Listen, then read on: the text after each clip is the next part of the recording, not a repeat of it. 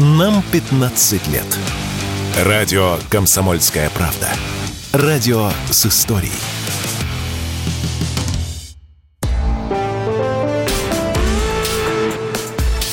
По сути дела, Николай Стариков.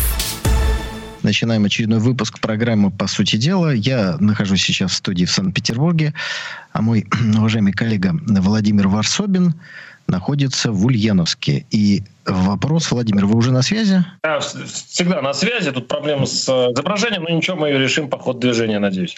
Да, ну да, что, тогда, так сказать, давайте начнем с той темы, которую хотели сегодня э, обсудить в начале нашей программы, дорогие друзья. Это груз со взрывчатки, который грузинские спецслужбы задержали на своей территории. Об этом э, публично заявили, объявили, что это взрывчатка и самодельные взрывные устройства прошли через территорию Румынии, Болгарии, Турции. Все было замаскировано как аккумуляторы в неком минивене, принадлежащем гражданину Украины. Ну, хочется сказать, что спасибо э, грузинским спецслужбам за то, что они задержали 14 килограммов взрывчатки и вот несколько уже готовых взрывных устройств, потому что очевидно, что груз, который шел из Одессы в Воронеж, предназначался, ну, не для того, чтобы глушить рыбу на далеких озерах, а для того, чтобы осуществлять террористические акты. Я здесь хотел бы вот что сказать. Почему именно таким маршрутом везли эту взрывчатку, мы с вами не знаем. Но очевидно, что те, кто отправляют такие смертоносные грузы, хотят э, убить сразу трех зайцев. Причем что, что страшно, в буквальном смысле убить. Итак, первое, что они хотят достигнуть. Провести на территории России террористические акты.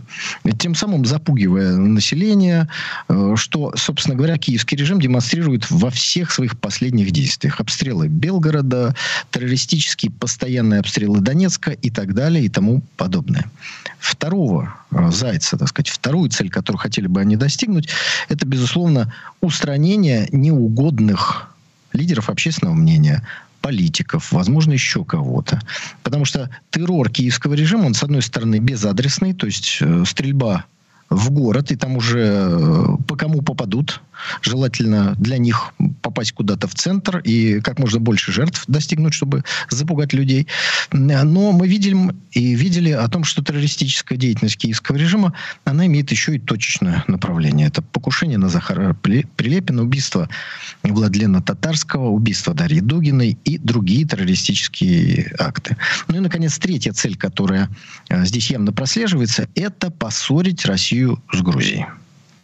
Вот Владимир, вы согласны с такой трактовкой э, действий киевского режима? Ну и, собственно говоря, мне хотелось, чтобы вы прокомментировали э, действия грузинских спецслужб, которые все это дело предотвратили.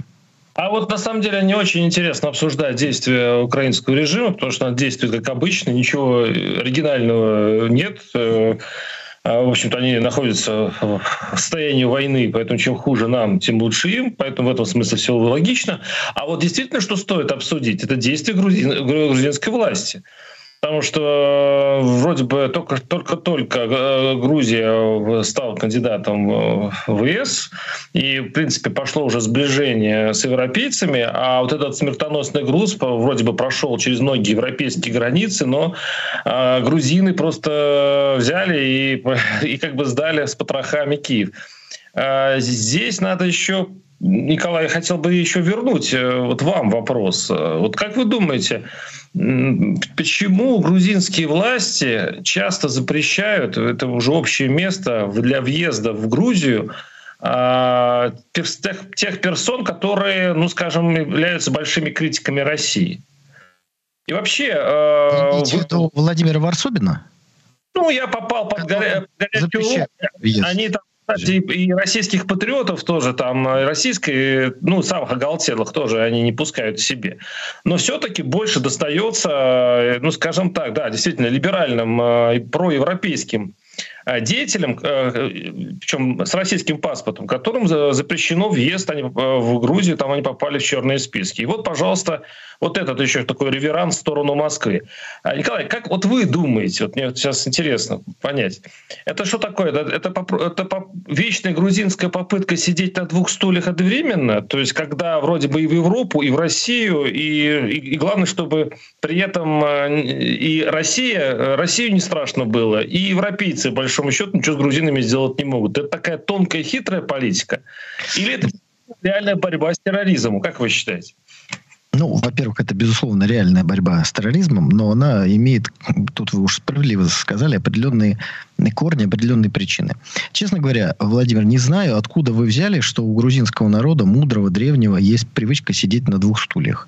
Мне кажется, что как раз грузины люди очень такие э, любящие жизнь, разбирающиеся в ней, но э, народ импульсивный, увлекающийся. Так что дву, два стула это точно не про грузин. Э, теперь сегодняшняя ситуация? Ну, во-первых, Грузия не хочет нести ответственность за э, чужие э, преступления. Мне кажется, совершенно очевидная вещь. То, что э, отправщики, от, как сказать, отправители смертоносного груза никому ничего не рассказывают и используют все государства в темную, ну, мне кажется, что с этим согласятся большинство тех, кто э, примерно представляет, как работают специальные службы различных государств. Чем больше ты кому-то даешь информацию, тем больше вероятность, что она утечет через определенные каналы, и все будет раскрыто. Поэтому, отправляя эту взрывчатку, украинские спецслужбы, конечно, никому не рассказывают. И вот здесь спасибо э, грузинским спецслужбам, которые нашли. Не хотят нести ответственность за чужие преступления, поэтому раскрыли, обнаруживали. Если в этом политический подтекст, конечно, есть. Это скажете по политически, а то мы сейчас просто, э, ну, в итоге просто утонем в, этой, в этой факторе. Не-не, Спец... есть, конечно, политический подтекст, безусловно, есть. Смотрите, грузинские спецслужбы действительно нашли эту взрывчатку. Но как и все спецслужбы мира в этих обстоятельствах, они, у них были два варианта. Они могли просто изъять взрывчатку и, собственно, ничего никому об этом не сообщать. Это сделать все по тайным скрытым каналам между там, Западом, Украиной и так далее. То есть сохранить лицо Киева и Запада, кстати. Грузинские спецслужбы могли. Но они предпочли демонстративно раскрыть эту информацию, показав тем самым всю вот эту, опять-таки, двойственную я даже сказал бы, что это не э, трусливо-двойственная позиция, как бывает у тех, кто сидит на двух стульях, а наоборот, сильная позиция. Тут я да, тоже сделаю а, комплимент э, грузинской стороне. Сильную позицию, при котором, мол, дескать, ребята, а мы вас не боимся, мы вот что есть, то и выдаем. Как бы мы, мы не, а, не будем идти по конве интересов Запада тоже. Хотя мы, по большому счету, идем на Запад. Странный парадокс. Почему спецслужбы Грузии так демонстративно раскрыли вот эту историю. Как вы считаете? Ну, во-первых, совсем недавно была попытка свержения нынешних властей Грузии через цветные технологии. Это раз. Поэтому щелкнуть Запад по носу, в общем, очень даже неплохо. Это первое. Второе. Это демонстрация определенного настроения и намерения со стороны Грузии в отношении России. То есть Грузия не является пророссийски настроенной страной, но она сегодня получает 2 миллиона туристов. Это серьезная цифра. Она получила российский, российский транзит э, туристов хотела бы это дело углублять и расширять. Собственно говоря, грузины хотели бы получить безвизовый въезд на территорию России. Об этом многократно говорили различные грузинские деятели. Ну, грубо говоря, чтобы получить и возможность работать, ну и улучшать отношения. Поэтому Грузия здесь действует исключительно в интересах Грузии. Ну и последнее, что здесь хочется сказать. Если вы пресекаете транзит вот такого груза через свою территорию, это, конечно, не гарантия, но определенный шаг к тому, чтобы больше через вашу территорию территорию не пытались посылать. Ну, то есть, грубо говоря, э, посылайте через Грузию, взрывчатка находится, мы это все обнародуем, мы, грузинские спецслужбы. Посылаете через другую страну, ну, там уже, как говорится, будут э, спецслужбы других стран работать. Поэтому это демонстрация Киеву, что не надо использовать грузинскую территорию и пытаться ухудшить отношения между э, Грузией и Россией для того, чтобы как-то облегчить свое собственное положение. Мне кажется, именно это является причиной действий грузинской власти, которая, конечно, обнаружила, обнародовала. Давайте не будем говорить, что грузинские спецслужбы сами что-то э, решили сказать. Конечно, нет. Они нашли, они доложили, а политическое решение обнародовать эту информацию, конечно, было принято на самом верху грузинской власти. Согласны со мной? Да, абсолютно соглашусь с последним пунктом, что действительно это дистанция, дистанцирование от Киева и э, нежелание брать на себя всю ответственность и, и прочее. Теперь, собственно, Грузии нечего бояться, потому что задачу минимум они выполнили, они все-таки стали кандидатами. Э, вступление в Евросоюз скоро им точно не грозит, поэтому у них сейчас и свобода, маневра, тем более, что а, и США сейчас э, своими проблемами заняты, и Европе не до Грузии. Ну, собственно говоря, Владимир, мы сегодня с вами э, сказали справедливые комплименты грузинскому народу, поэтому будем надеяться, что теперь вас, Владимир, грузинская власть разбанит, и вы сможете туда поехать. Насколько нет, я нет. знаю, да, я вроде там тоже э, забанен, но я каких-то попыток поехать в Грузию не предпринимаю, поэтому вот, э, может быть, у вас что-то в этом смысле получится для ведения, подчеркиваю, уважаемые радиослушатели, э, журналист, журналистской деятельности, да. Ну, заодно, наверное, съездите в город Горе, посетите э, музей товарища Сталина, так сказать, поклонитесь его от нашему э, имени. Мы этой возможности э, не всегда имеем, ну, по крайней мере, я не имею. Вот э, великий сын грузинского народа, который много сделал не только для дружбы двух народов, но много сделал для нашего единого э, государства. Вы вы езжайте в горе, поклонитесь своему идолу. У меня уж извольте. В эту, в эту компанию не вмешивайтесь. Ну вот все-таки решили вы все испортить. Ну, как, ну, как говорится. Ну, Дорогие друзья, ненадолго прервемся на небольшую паузу, после чего вернемся и обсудим депортацию, попытку депортации русских из Латвии. Что мы должны делать в этой ситуации? По сути дела, Николай Стариков продолжаем очередной выпуск программы «По сути дела». Э, как часто бывает в нашей программе, мы находимся в разных местах, но э, это не мешает нам э, делиться своим видением происходящих событий.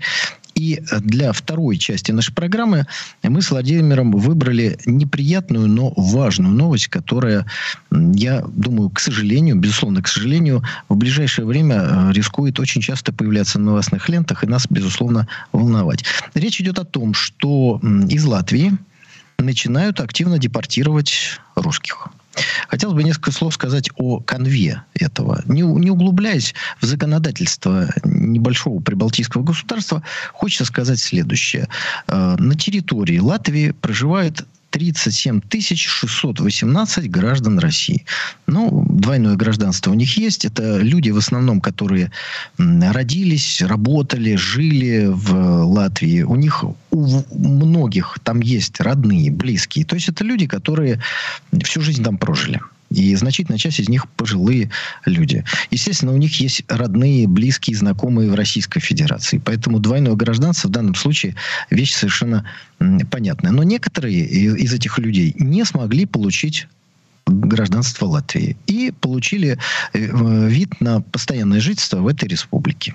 И вдруг латвийский парламент принимает поправку к э, закону, который требует от всех кто получает вот этот самый постоянный вид на жительство, сдать экзамен на владение латышским языком. Ну, э, иначе как желанием создать проблему России, поиздеваться над пожилыми людьми, ну, назвать э, как-то иначе вот э, эти действия сложно. Очевидно, что 37 618 граждан России, которые живут на территории Латвии, никакой угрозы для Латвии не представляют. А в какой степени они владеют латышским языком, ну, мне кажется, тоже, собственно говоря, никакой роли такой важной не играет. В итоге пожилые люди не могут сдать этот языковой экзамен. И вот статистика нам говорит, что в ближайшее время 1167 человек, из которых 800 старше 60 лет, Латвия собирается депортировать. При этом Первая депортация уже была проведена. В Калининградскую область приехал э, значит, пожилой мужчина, у которого родные остались на территории Латвии. Э, ну, это разделение семей, это издевательство над пожилыми людьми.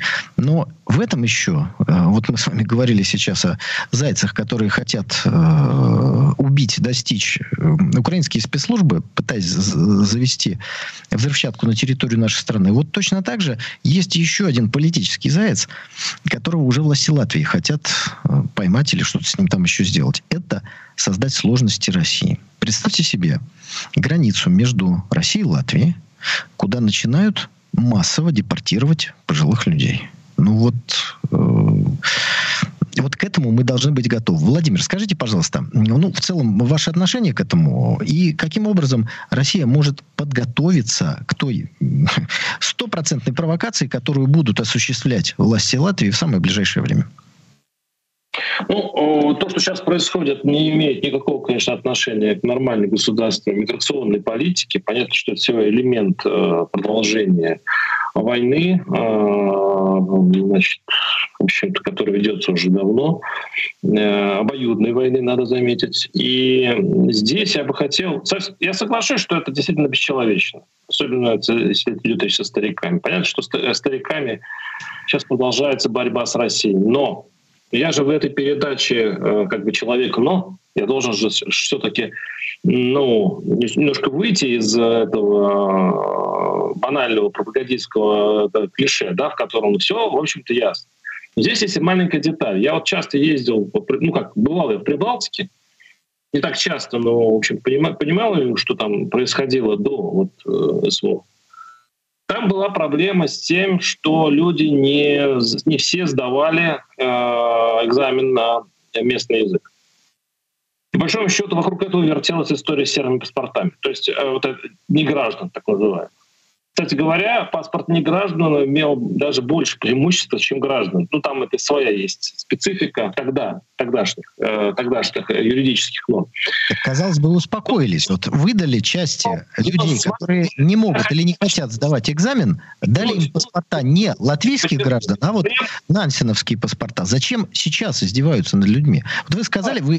Простите, Владимир, я еще минуту и верну слово вам. Вы э, тут у нас что-то вроде совести совести претендуете на, на это звание, ну тогда уж э, мистер или товарищ совесть, э, вы за словами следите. Когда вы говорите, что война обоюдная, вы мне назовите, пожалуйста, кого Россия депортировала в Латвию за то, что он не знал русский язык?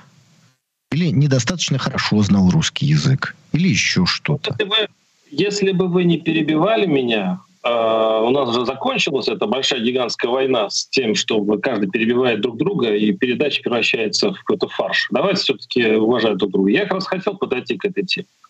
Ведь на самом деле э, проблема с тем, что мигранты не учат язык принимающей стороны, он, он интернационален. И мы вот внутри России очень за то, чтобы те, э, кто приезжает к нам в страну, знали русский язык. И особенно не давать граждан, это уж это общий консенсус, нельзя давать гражданство тем, кто не знает русский язык. Правда, это касается мигрантов Средней Азии и, и так далее. Да? И я, я думаю, Николай, что вы с этим согласны. Конечно, и... согласен. Конечно, с этим я согласен. Но да, есть ну, одно большое но. Почему вы опять перебиваете? Ну, вы, вы тоже же получите свое время. А, и то же самое касается и тех, и тех э, людей, которые получают вид на жительство.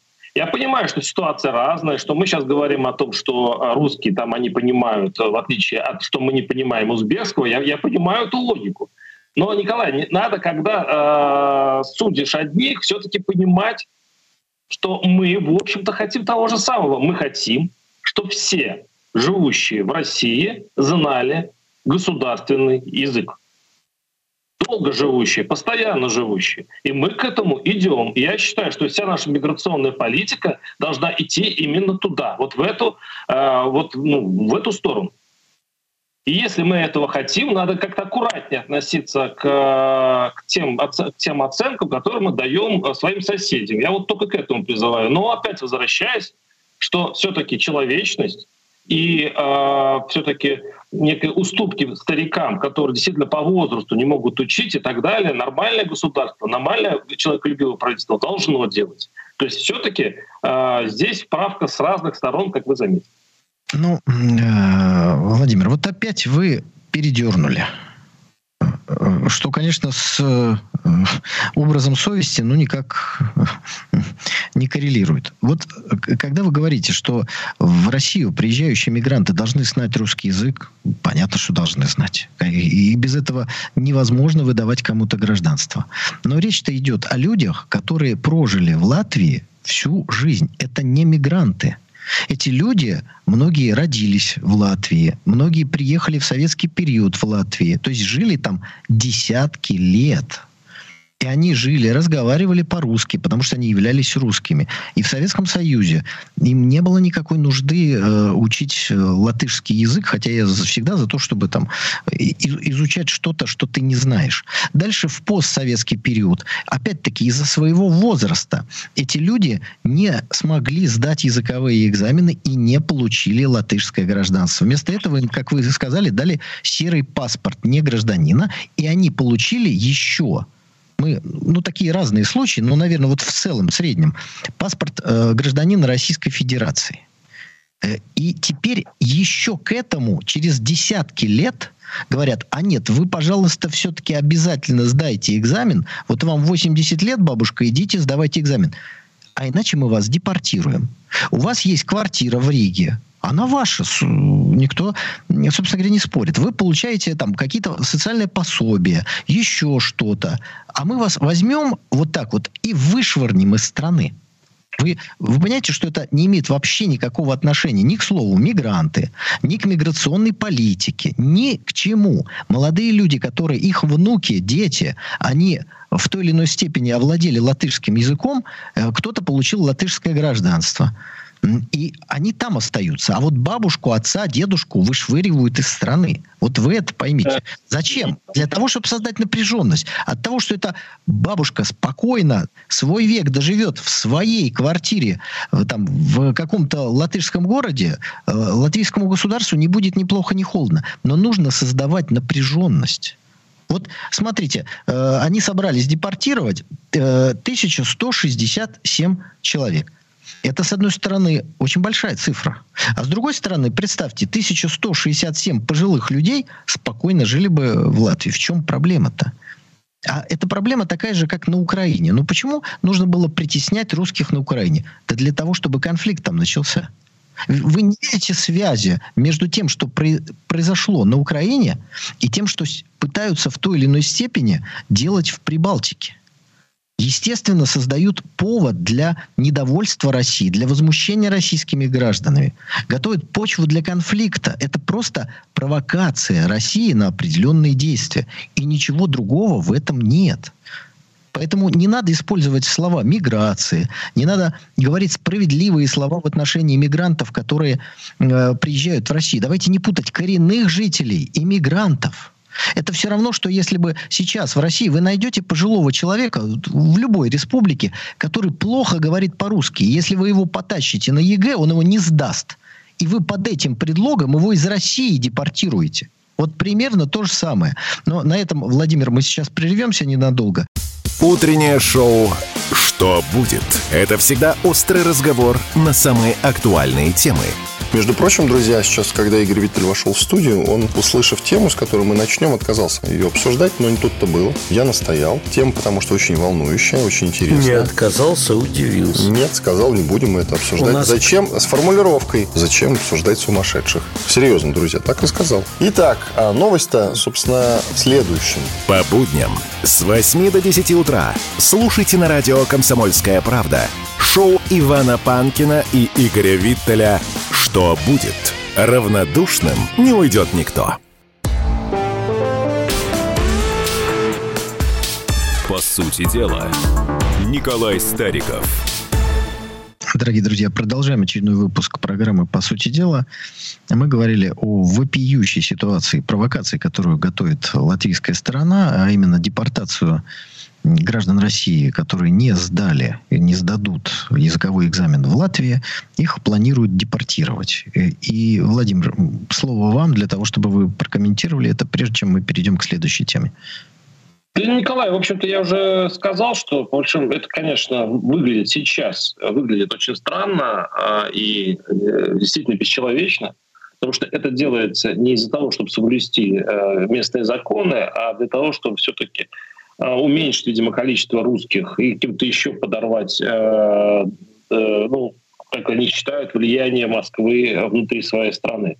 Но я всегда вот удивлялся, то есть сколько лет, 30 лет люди жили там и так и не могли выучить этот язык. Я ни в чем их не обвиняю, это, наверное, вот, ну, какая-то вот есть, э, я, наверное, сам наверное, не учил, если бы не особо э, уважал местное, местное, местное государство и считал, и считал, возможно, его немного временным, да, вот. Но вот есть такая история, вот люди живут десятилетиями и, э, и говорят, это, знаете, мне напоминает анекдот, э, в, на Байтон-Бридж э, одесситка, э, иммигрант, говорила, я тут уже живу 30 лет, а 30 лет, а эти, эти мерзавцы еще до сих пор не знают русский, говоря об американцах. Вот. То есть вот, вот тут такое дело. Николай, вот задавали себе вопрос, почему, эти, почему э, вот вы говорите 70 лет, 80, понятно, но они могли выучить этот язык в 50, и в 60 лет, в конце концов. Ну, сейчас уже что об этом говорить? Владимир, вот вы рассказали анекдот, знаете, мне не смешно совсем.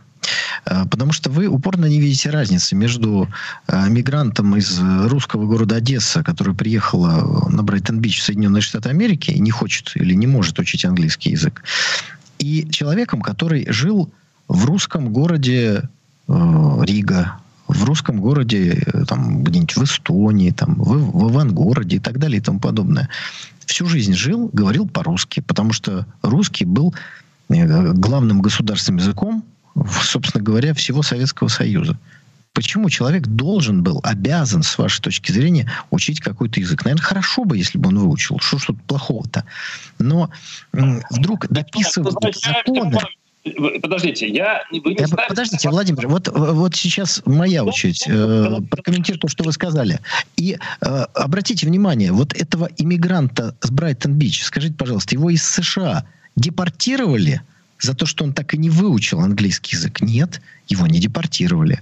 А, потому что на Западе не создают эту напряженность искусственно и не портят имидж своей, своей страны. У них свобода. Хочешь, учи английский. Не хочешь, не учи английский. Просто если ты не знаешь английского языка в Соединенных Штатах Америки, ну, наверное, у тебя э, так сказать, меньше возможностей для э, развития, чем если ты знаешь. Но можешь не знать. Говори по-испански, по-русски, там, э, как хочешь. Никто не депортирует человека из Соединенных Штатов Америки – даже если у него еще нет гражданства, а есть какой-нибудь там вид на жительство. Никто не депортирует из Великобритании приехавшего или жившего даже там человека, который не знает английского языка. Такие наверняка есть. Из Франции мы с вами не слышали никогда, чтобы кого-то депортировали. Может быть, вы вспомните, кого депортировали за незнание немецкого языка из Федеративной Республики Германии? Нет таких случаев. Николай, подождите. Я про депортацию уже пять, пятый раз могу сказать, что это бесчеловечно и неправильно. Я просто говорю о том, что во всех, во всех э, странах мира есть железный закон. Если ты гражданин страны, ты должен знать государственный язык. Все. Не депортируют ниоткуда, если ты не знаешь. Не, не получишь... Еще раз. Депортируют не граждан Латвии, а человек там живет, у него есть вид на жительство. И вдруг Латвия начинает до него простите за мой французский, докапываться, именно чтобы его депортировать. Но давайте все-таки мы сейчас перейдем к следующей теме. Владимир, а вы э, вот так вот легко бросаетесь упреками в адрес пожилых людей за то, что они не выучили латвийский язык. А вот давайте не, не переворачивайте мои слова. Я, я, ну, я, надо было бы, надо было бы выучить. Вот, э, к сожалению, Латвия начнет депортировать, продолжит депортацию. И есть два способа выразить свое отношение к этому. Помочь людям. Я знаю, что там некоммерческие организации готовятся помогать людям, и государство российское. А можно приехать на латвийско-российскую границу, чтобы, э, значит, пожилым людям что-то сказать такое, вот, что же вы не учили язык. Ну, и у каждого есть тут свой выбор. Но, дорогие друзья, теперь переходим к следующей теме. Сейчас, э, собственно говоря, в перерывы нашей программы Комсомольская правда напомнила о том, что компания Google э, забанила, э, уничтожила, ликвидировала, как хотите, скажите, скажите YouTube канал Комсомольской правды. До этого произошла такая же история с моим YouTube-каналом, и я просто как такое вводное слово к следующей нашей теме, так сказать, о свободе слова, хотел сказать о суде, который вот происходит. То есть я вместе с моими коллегами подал в суд на компанию Google, требуя восстановления э, YouTube-канала. На нем было 521 тысяча значит, подписчиков. Многие смотрели, я думаю, из тех, кто слушает нашу программу, вот смотрели этот YouTube-канал, э, тем не менее, сейчас мы с вами встречаемся на других площадках, но речь не об этом. Дело в том, что в суд пришел юрист, отстаивающий интересы компании Google, и заявил там, что моего канала, YouTube-канала, никогда не было. Ну, вот всем нам это все причудилось. Это к вопросу о том, какие э, могут делаться заявления э, для того, чтобы достигать определенных целей. Так вот, Владимир, э, мы сейчас будем, конечно, говорить с вами не о Google, но будем говорить о той стране и о тех интересах, которые в том числе Google отстаивает, когда уничтожает YouTube-каналы «Комсомольской правды», «Мой» или «Бесогона» и так далее и тому подобное. Э, Владимир, вот смотрите, сегодня у Зеленского есть проблема. У него не хватает денег. У него нет полной ясности, сколько денег будет в казне режима, который он возглавляет, для того, чтобы вести боевые действия, с одной стороны, а с другой стороны, оплачивать зарплату военных, учителей и так далее и тому подобное. А, одновременно американцы прекратили выплаты под предлогом некой внутрипартийной борьбы, значит, республиканцы блокируют, демократы хотят платить, и в этот момент они так любезно пропустили вперед европейцев. Европейцы приняли решение 50 миллиардов евро выделить на 4 года, но этого явно недостаточно. Там Германия подбрасывает 9 миллиардов, все равно этого не хватит. А как известно, для войны, как говорил Наполеон, нужны три вещи. Деньги, деньги и еще раз деньги. Так вот вопрос такой, э, Владимир, скажите, пожалуйста, кто же в итоге будет оплачивать Украину? ЕС, Соединенные Штаты Америки, ЕС и Соединенные Штаты Америки. Ну, может быть, у вас еще какие-то варианты есть? Ну, я не понимаю, что будет изменится, если мы сейчас с вами что-то предположим. Это э, гадать на кофейной гуще, как говорится, дело неблагодарное. Э, все зависит, от, конечно, от выборов, э, которые близятся в США, и сейчас от позиции республиканцев, которые сейчас бодаются с демократами по поводу выплаты транша. Но пока, пока просвечивается такая информация, такая ситуация, в которой на европейцев все это возлагается, они потихонечку Америка спихивает на Европу э, вот, и финансирование, и даже вооружение ВСУ.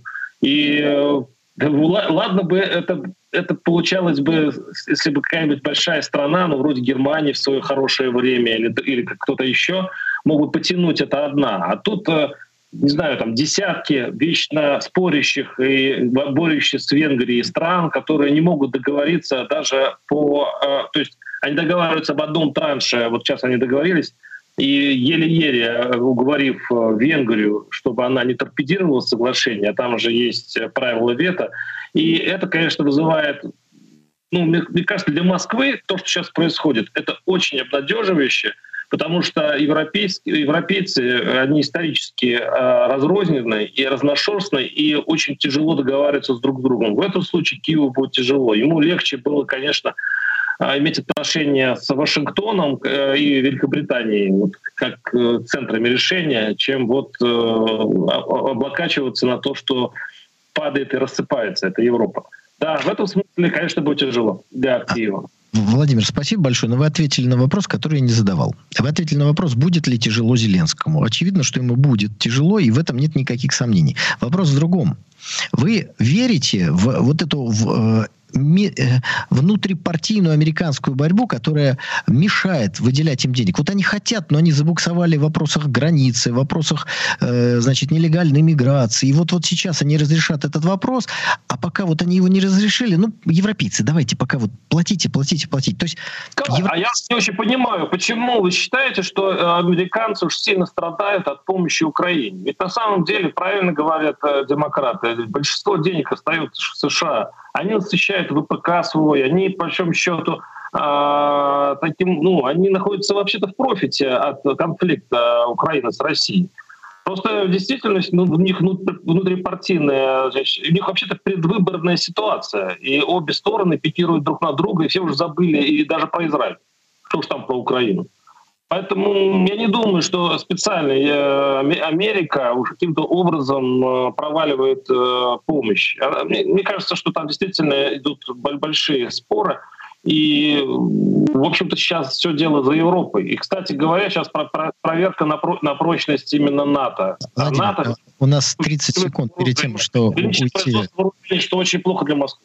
Да, да, дорогие друзья, мы сейчас ненадолго прервемся, но Владимир вновь ответил не на тот вопрос, который я ему задавал. Ну, видимо, так сказать, э, устал уважаемый соведущий. Владимир, собирайтесь силами, и вы, дорогие друзья, никуда не уходите. У нас впереди очень важная и интересная тема. По сути дела. Все программы радио Комсомольская правда вы можете найти на Яндекс Музыке. Ищите раздел вашей любимой передачи и подписывайтесь, чтобы не пропустить новый выпуск. Радио КП на Яндекс Музыке. Это удобно, просто и всегда интересно. Дорогие друзья, программа «По сути дела» продолжается. Я в студии, Никол... я Николай Стариков в студии Санкт-Петербурга, мой соведущий Владимир Варсобин э, в другом месте нашей необъятной родины. Владимир, ставя точку в предыдущей теме по поводу того, кто будет платить за все, что происходит на территории Украины, хочу сказать следующее. Вы сказали, что я считаю, то есть приписали мне на самом деле слова, которые я не считаю, что США страдают от того, что они выделяют деньги Украине. Нет, они вообще не страдают от этого. И, и в этом есть одна из главных причин их этого поведения. Ни Великобритания, ни Соединенные Штаты Америки никак вообще не страдают от того, что они э, помогают, накачивают, руководят и воюют руками киевского режима. Европейцы те страдают. А англичане э, и англосаксы э, за, океаном никак не страдают. Поэтому, конечно, и вопрос, который хотел вам задать, он в этом и заключается. То есть Соединенные Штаты Америки будут дополнительно финансировать киевский режим, э, старались гарантировать лояльность европейцев и э, таким вот хитрым партийным маневром пропустили их вперед и заставили принять решение про 50 миллиардов, а Германию еще дополнительно про 9 миллиардов. Или они сказали, что мы будем тоже платить, но вы европейцы, включайтесь в процесс, а потом на полгода уйдут в эту самую партийную несознанку, как вы сказали, выборы, и до ноября вообще ни копеечки не перечислят. Это совершенно разные сценарии. Заставить европейцев платить за войну вместе с собой или заставить европейцев платить за войну, а самим уйти от этого в сторону. Вот это я хотел спросить. И на этот вопрос вы ответа не дали, поэтому прошу выразить ясно и коротко вашу э, позицию. Николай, я понимаю, вы сегодня в ядовитом настроении находитесь, и при этом вы совершенно не слушаете, что я говорю. А, я, я захочу донести вам ровно одну и ту же мысль, что если Америке что-то выгодно, она это делает. Америке выгодно платить Украине она это делает. Если Америке это делать не будет, следовательно, это э, просто происходит что-то, что ее отвлекает от того, что э, ей нужно сделать, чтобы было выгодно. Все, дальше нет, дальше ваши какие-то непонятные. Я просто вы меня спросили, вот я это ровно и ответил. А, э, конфликт, который сейчас происходит в Украине, нужен и Европе, и Америке ровно на том стадии, на которой он сейчас находится. Не выигрыш ВСУ, не, э, не выигрыш России, естественно, не входит э, в их интересы. Вот это э, э, желание этот баланс поддерживать все время, подкидывать чуть-чуть ровно столько, сколько нужно, чтобы этот огонек тлел, сейчас они, этот, ну, в связи с тем, что есть заминку Америки, это будет делать Европа. Этого у нее, на это у нее сил хватит. Ну, конечно, о безоговорочной победе Украине сил не хватит ни у, ни у Украины, ни у США. Я не понимаю, почему, Николай, вы ставите какие-то вот темы и вопросы, которые, в общем-то, очевидны, и мы, по-моему, тупо занимаем эфирное время. Ну, Владимир, как, как говорится, доля критики, которая сейчас прозвучала из ваших уст, наверное, имеет право на существование, но мне кажется, честно говоря, э, э, странно. Но мы с вами после эфира обсудим, э, как мы с вами выбираем темы, как и что. И если вы хотите наш механизм согласования тем каким-то образом подкорректировать, то давайте мы это обсудим чуть позже. Итак, дорогие друзья, немножко истории. 6 февраля 1922 года э, Всероссийская чрезвычайная комиссия ВЧК, или коротко ЧК, потому что в нашу историю они больше известны, эти э, наши стражи, как чекисты, а не как ВЧКисты, да?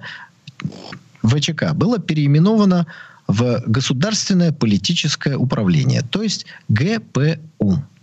ГПУ было э, получила меньше полномочий, чем ЧК, и, собственно говоря, инициатором изменения этой ситуации, не только названия, но и сути, был Ленин, который выступил в декабре 1921 года на девятом съезде Советов и предложил вот такую вот реформу. И она была немедленно, ну, через, собственно говоря, два месяца с небольшим реализована. Возглавлял ГПУ тот же самый Феликс Эдмундович Сдержинский, но вот что интересно. Во-первых, появилось слово политическое. Главное полити... э, значит, политическое управление. И в функциях ГПУ, в отличие от функции ВЧК, появилась политическая охрана границ э, Советской России. Помимо там, подавления контрреволюционных мятежей, э, контрразведка, разведка, там все, все то же самое. Вот это, мне очень э, интересно ваше отношение к э, этому термину политическая охрана границ. Потом ГПУ через некоторое время получила название объединенная ОГПУ появилась. Ну, а далее, собственно говоря, ОГПУ в начале 30-х годов стало называться НКВД, Народный комиссариат внутренних дел, при котором это ОГПУ и было. То есть в итоге э, переименований, изменений сути э, наших органов мы имеем сегодня Федеральную службу безопасности, которая, безусловно, является наследницей ВЧК, ОГПУ. Но вот слово «политическая охрана границ» мне кажется очень такое интересное. Как вы думаете, Владимир? Почему ну, была проведена эта реформа? Если вам кажется она интересной, значит, у вас есть ответ на этот вопрос, хотя он очевиден. Э, вся история дальнейшая ГПУ, НКВД и прочее показала, что действительно она политическая. Охрана, политическая охрана, это... можно, в общем, было не называть большому счету это бы ничего не изменило.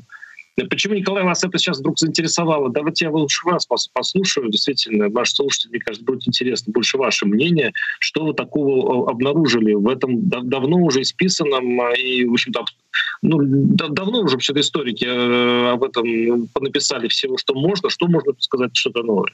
Пожалуйста. Ну, во-первых, этот вопрос крайне актуальный. Защита наших границ что касается политической защиты границ, то сегодня границы Российской Федерации ну, получили политическое значение благодаря э, не пред... Э, как бы это сказать-то даже получше, благодаря тупому упрямству врагов России. Ведь сегодня вопрос Э, государственных границ России, он отражен в Конституции России. Но некоторые страны диктуют и трактуют это по-своему, исходя исключительно из политических интересов. Поэтому сегодня география стала политической как никогда как никогда раньше она не была. Вот поэтому мне, когда я просматривал даты, которые мне казались интересными для нашей программы, вот я остановился на Николай, а вот, вы, вот, вот вы рассуждаете на эту тему, а я вот сейчас думаю, сижу, вот смотрите, получается политическая охрана границ. А вот от кого? С внешней стороны защиты или с внутренней? Потому что вот, э, э, вот те структуры, о которых вы говорите, они же больше занимались не э, истреблением не тех, то есть не обороной границ от внешнего врага, а больше прореживанием тех, кто находится внутри ограды. То есть мы сейчас говорим э, уже не о защите границ, а э, некой политической стерилизации общества чтобы оно оказалось для существующей власти безвредной, стерильной, существующей власти тогда, при Дзержинском, при НКВД и так далее, чтобы она оказалась безопасной, стерильной и так далее. Здесь э, часто как-то э, путают э, как, как это, свою шерсть государственной, да, когда сохраняешь свою власть, свой режим, ты начинаешь говорить о том, что ты защищаешь страну, а нас и народ. А на самом деле ты защищаешь по большому счету свою э, маленькую, маленький кружок твоих, своих людей, и при этом, ну, будучи э, человеком достаточно впечатлительным, уничтожаешь э, некоторую часть, кстати, не самую плохую часть собственного народа. Николай, вот я вам сейчас рассказал свой вариант вот этой странной политической защиты от кого-то, хотя это скорее истребление самого себя. Владимир, вы использовали хорошую цитату из доброго советского фильма, да, не путайте свою шерсть с государственной. Уж простите, можно я вас против шерсти поглажу немножко? Потому что то, что вы нарисовали, это миф, этого не существовало. Я напомню вам год, 22 год. Да, только, по сути, закончилась гражданская война. Поэтому говорить, что в рамках гражданской войны не было врагов и противников, ну, это противоречит исторической правде. Я сейчас не говорю, кто был прав, кто виноват. Это, в этом и есть трагедия гражданской войны. Но было две противоборствующие стороны основные, ну, еще куча всевозможных там зеленых, махно и так далее и тому подобное. Это первое. Второе. Вы говорите, что э, ОГПУ занималась э, цитирую вас, прореживанием внутренней э, значит, народа, э, а не защиты границ. Да ну что вы. Вам, например, операция «Трест» говорит что-то? Она началась еще при ВЧК в 1921 году, закончилась в 1927 году. Когда чекисты создали контрреволюционную организацию для того, чтобы выманить э, эмиссаров из-за границ, в том числе знаменитого Бориса Савенкова – он купился, приехал, был э, пойман чекистами.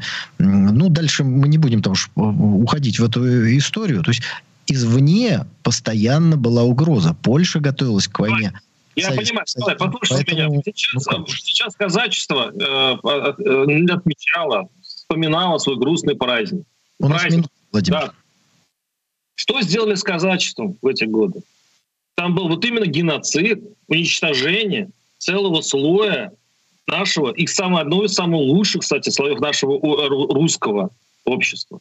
Это был явный геноцид. Уничтожали казаков по, по всей России. Это что, не прорежу мне? Правильно, безусловно, все это было а, совершенно верно. И это и есть та трагедия гражданской войны, о которой мы с вами говорим. Но, дорогие друзья, э, время нашей программы подошло к концу. Э, все интересные темы нам с вами сложно в рамках одной программы э, взять, обсудить. Поэтому давайте вглядываться в нашу историю, видеть там то, что мы можем взять в будущем, дискутировать, обсуждать. И ждем вас через, через неделю вместе с Владимиром Ватсомбиным в рамках программы «По сути дела». До свидания. До свидания. По сути дела.